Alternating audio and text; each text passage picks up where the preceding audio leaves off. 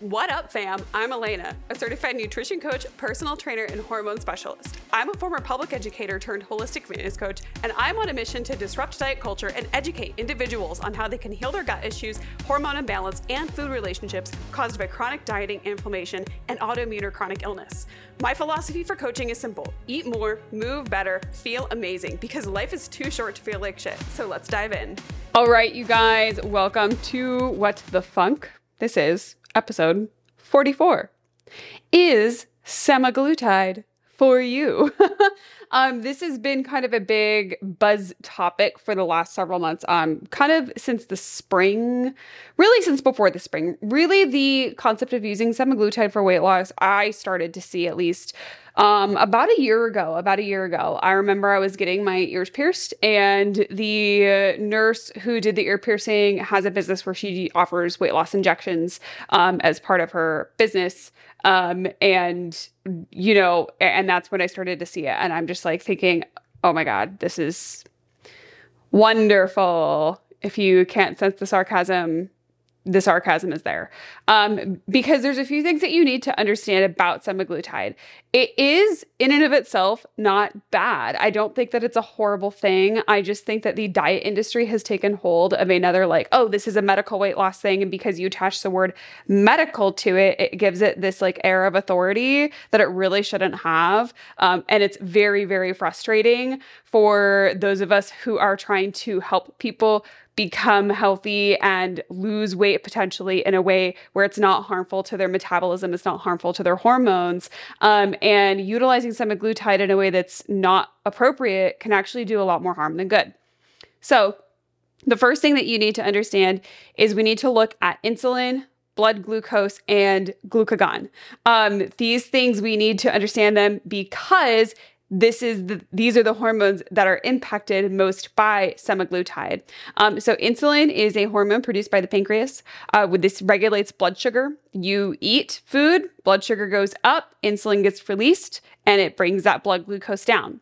What is glucose? Um, this is your sugars in the blood. It's the primary form of energy for the body. Um, glucose can also get stored in the muscles. It can get stored in the liver. This is what fuels us during workouts. The that glucose from the liver specifically is what fuels the brain. So food is really it, carbs specifically is really brain food. Um, and then glucagon is another hormone that's not as readily talked about, but it's important here.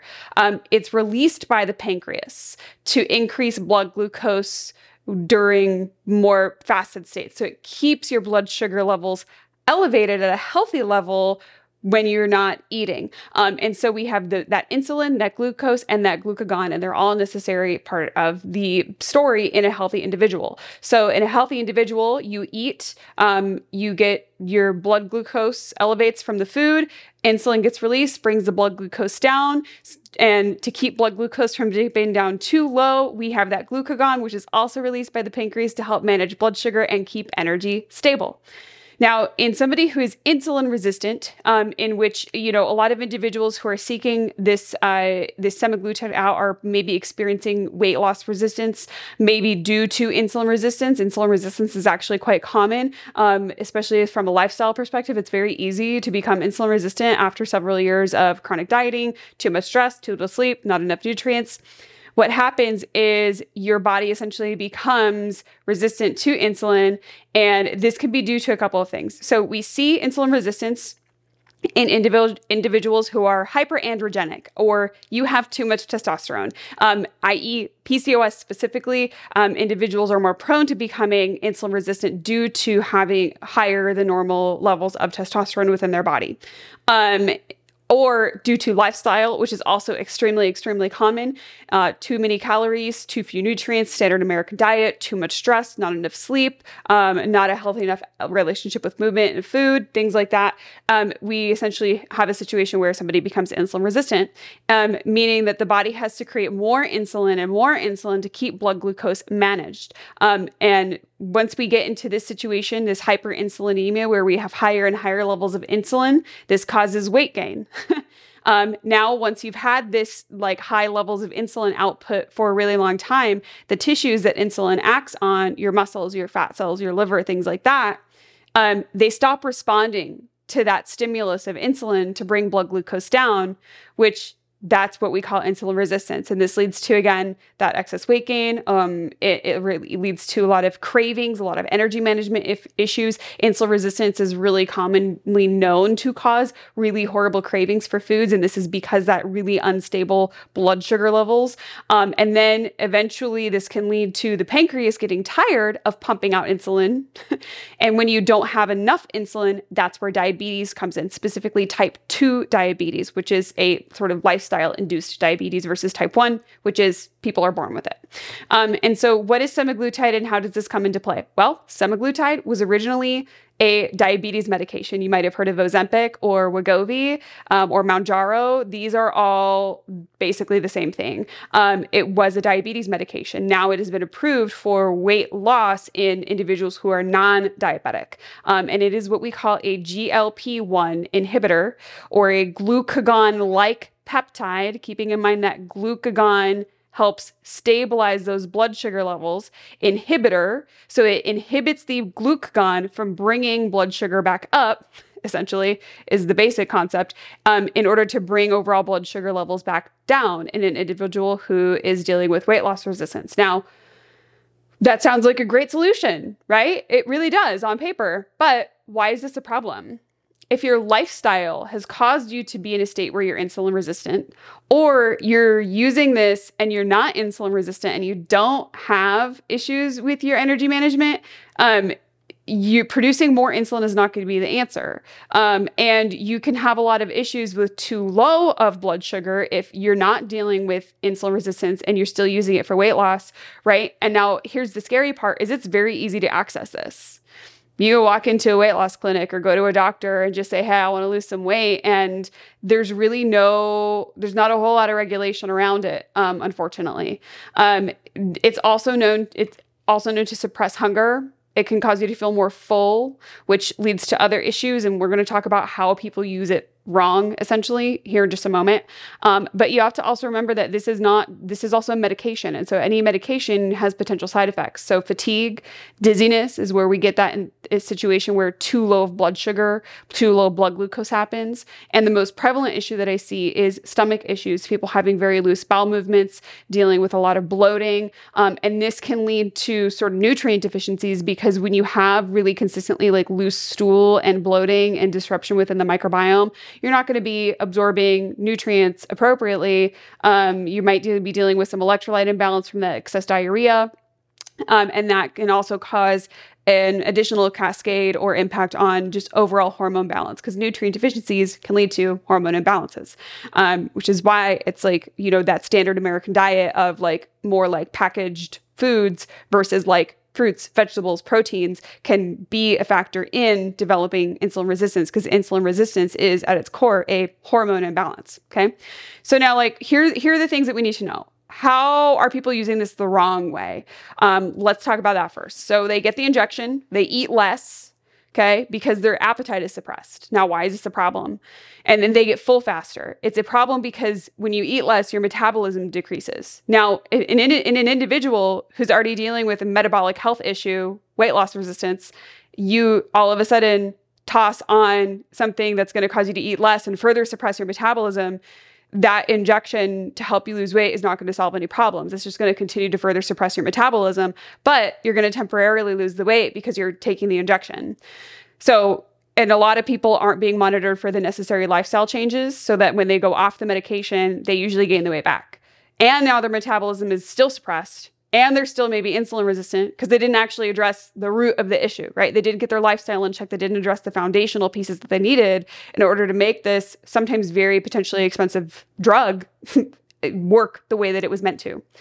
Um, and people t- will stop using it cold turkey. You know, if you go into a doctor's office or an, you know, a medical spa to get this, they're not going to put you on a protocol where they're like, okay, we're going to give this to you and we're going to slowly titrate your dosage up and then we're going to wean you off of it. And they just like stop using it. And that again is going to lead to regaining that weight back because you're taking out that thing that that GLP-1 inhibitor to help manage your blood sugars and help manage that weight gain that you experience due to the fact that you were already metabolically messed up is is now gone.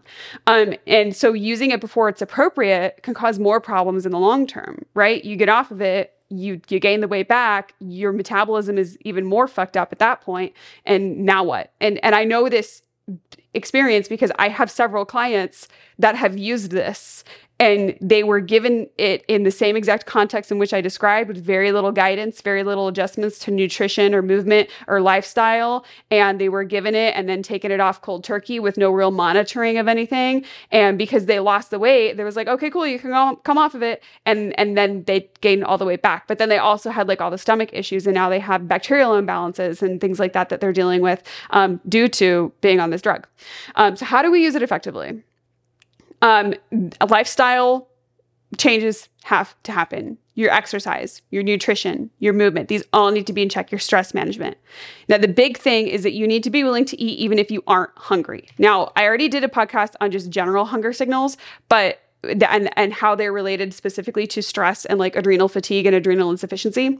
But I think that's like two episodes before this one, so like just scroll back, you'll see it. I don't remember exactly which episode it is. Um, however, um, eating less here is not necessarily the goal. If you're in a calorie deficit to lose weight, this can help with the hunger, but that doesn't mean you, that you can only eat like 600, 700 calories a day, which is very common for people who are on this. You still need to be eating enough food because your metabolism still needs to be fed. Your metabolism is like a fire. If you feed the fire, it's going to burn. But if you starve the fire, it's going to get smaller. We want your metabolism, your metabolic rate, the rate at which you're burning calories, to still be healthy. So there, a lot of people who do this the right way are like as end up just eating even though they're not hungry because they know they don't want to regain all of the weight back that they lost while they were taking this injection. Um, and so you still need to exercise because resistance training specifically is going to give you more lean tissue, which means your body has more room to store glucose in general. And so this is why weight training, whether you're on semaglutide or not, especially if you have insulin resistance, is so amazing because it makes your body more efficient at utilizing the fuel from the food that you're eating. Um, and this can overall reduce issues with insulin resistant and be a factor in helping to reverse it. And then when it's time to come off that semaglutide, a weaning process while maintaining that nutrition and movement is key to avoid undoing any progress seen on the semaglutide. A small amount of weight gain after coming off is potential. Same thing like if you were in a calorie deficit and you lost the weight and you did a small reverse diet, you're going to gain maybe like three to five pounds within the first like, you know, month or two after coming off of it because your body is storing fluids differently, um, depending on your carb intake and things like that. But you shouldn't be regaining like an additional 15 to 30 pounds that you maybe lost after coming off of it if you utilize it the right way. Now, have I recommended this to clients before? Yes. In an appropriate situation, it can be a really great tool, especially for individuals who have chronic disease or autoimmune disease. This can lessen the impact and lessen the stressor of being in a calorie deficit um, while maintaining healthy blood sugar levels um, but we use it again in a way where it's like, okay, if we're doing this, these are the rules that you have to follow, and you have to make sure you're being so responsible. And so it's very rare that I actually recommend it for use. I think there's two people that I've recommended it to, and only one person who has decided that, yes, okay, I'm willing to do what it takes in order to do it the right way. The other person was just like, man, that's a lot of pressure. And I was like, I know. But I, I don't. I want people to be able to make an informed decision. Um, the nice thing about clients that I have that utilize it that utilize it is that I have the resources in place in order for people to access it at a much more affordable level than what you're going to get at like a med spa. and the way that it's dosed is going to be much more conservative and much more uh, much much more closely monitored than what you might get at a med spa or even like a doctor's office to be completely honest. Um, so i'm not the one doing the prescribing. There is a physician involved in that process um, but it, it's it's something that my clients can access at a much more affordable rate than what you can maybe get elsewhere and we use it much more responsibly. Um, but like i said also I, I also help people who have been burned by this process before right? Who have used it gain the weight back, had the gut issues to prove it and we've had to uh, recover all of that that that damage that was done because they were recommended to it by a professional who allowed them to use it in a way that was not ideal and not optimal. So that's that's kind of the, the need to knows about semaglutide in a nutshell. Um, i've talked about it many many times. I've done like instagram lives on it but i just felt like it was a topic worthy of the podcast. So um, if you have any questions about semaglutide literally dm me and i will kind of give you like the things you need to know essentially. Um, but what I would definitely want to make sure people are doing before they use it too is if you do go seek it out elsewhere, make sure that you get a hormone panel before. Make sure that your adrenals, that your sex hormones, your thyroid are all in good working condition prior to utilizing anything like this. Because, like I said, if you use it and you're not ready to use it, you're going to cause more problems than you're going to solve. And you're going to waste more time and more resources than if you had just taken the time to do the hard work that you're probably avoiding doing to begin with. All right, you guys, um, this was helpful for you. Take a screenshot, post it on Instagram, tag me. Um, would love to hear from you. If you have any further questions about semaglutide, um, let me know. Just literally DM me and I'll do like a follow up podcast on like a little like semaglutide Q&A specifically. I am doing a um, weight loss resistance FAQ or Q&A um, here coming up um, in the next episode. So stay tuned for that because if you are dealing with weight loss resistance and you are interested in utilizing semaglutide, that one is going to be a really good listen to you for you prior to trying to seek out any kind of injection or medications. All right, you guys, that's it for today. Thanks so much for being here. Talk to you later. Thank you so much for tuning into the What the Funk podcast. Be sure to leave a rating and a review, and don't forget to take a screenshot. Tag me on Instagram. My handle is at elena.m.fit. I would love to hear what you want to hear on the podcast. I do respond to DMs. I would love to talk with all of you. I'm so excited for you being here today. Thank you so much for the support, and I will see you next time.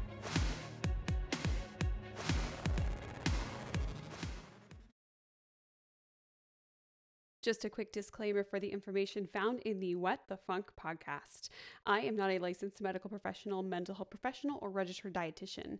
The advice and recommendations given out on this channel and on this podcast are not intended to diagnose or treat any kind of medical condition or mental health condition. If you do think you have a medical condition, please speak with your medical provider.